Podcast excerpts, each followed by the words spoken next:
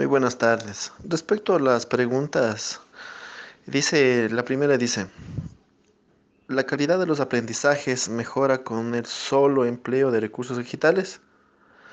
Bueno, yo creo que sí, mejora mucho, ya que hoy en día nos manejamos vía tecnológica y de esta manera tanto el docente como el estudiante va a tener esa facilidad de comprender y entender los el proceso de enseñanza-aprendizaje.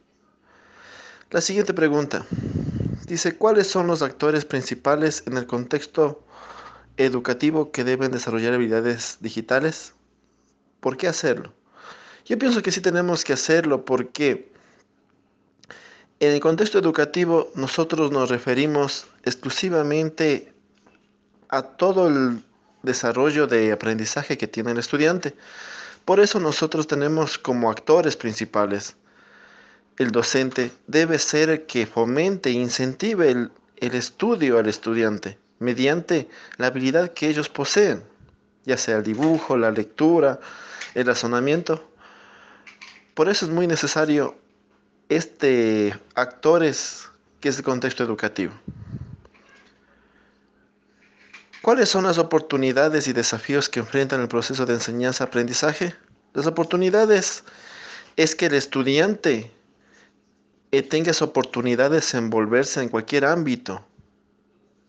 Y el desafío que enfrenta el proceso, el desafío es que el maestro debe tener la facilidad de cómo hacerse entender, comprender al estudiante. Ver la manera de cómo llegar al concepto preciso en el razonamiento lógico de cada individuo. La siguiente pregunta.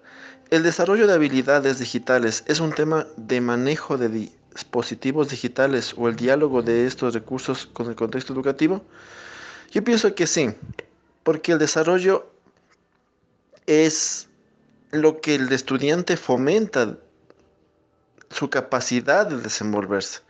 Por eso es muy importante tener eh, hoy en día dispositivos digitales que ayudan a mantener un diálogo entre el docente y el estudiante y de esta manera el proceso que va a tener el estudiante va a ser más significativo con el objetivo de qué? De que el estudiante mejore su conocimiento intelectual como científico.